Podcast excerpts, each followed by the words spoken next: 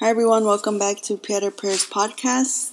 Today I'm going to be sharing with you a prayer that I found when I went back to my high school to get some transcripts, and it is called The Fiat of the Eternal Father.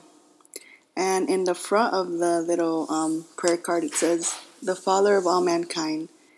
And it has a picture of Jesus holding the world, sitting down with the crown on his feet. And below that it says, I know your needs, your desires, and everything in your hearts, but how happy and grateful I would be if I saw you coming to me and confiding in me your needs. How could I refuse you the smallest and biggest thing if you asked me? I am a very good father, not a fear, fearsome one as you believe. Then on the back we have the prayer, and it says, The fiat of the eternal Father, say every morning. My beloved Father, thy will be done on earth as it is in heaven. Be thou my Father, be always my eternal Father. Do not leave my soul, do not abandon me, do not leave me out of your sight, my Father. For I am your child, whom you have created to please you, to adore you, to honor you, living my days as you have given me the license to live it. I offer up this fiat through Mary to Jesus, to you, eternal Father.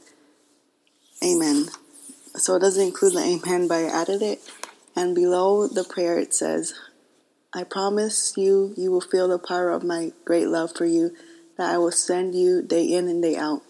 But you have to offer me every day as you get up in the morning that fiat.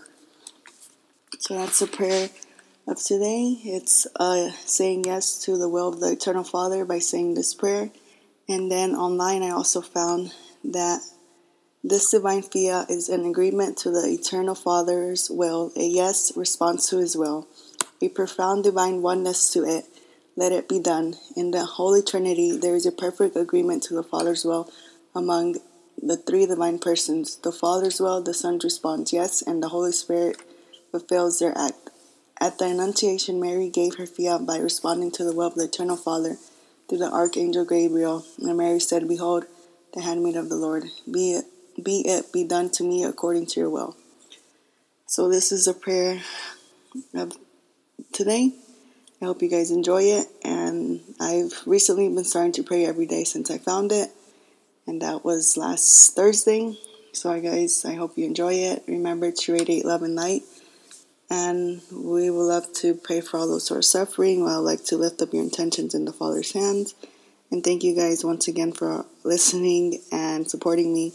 Any blessings, and remember to radiate love and light. Until the next one.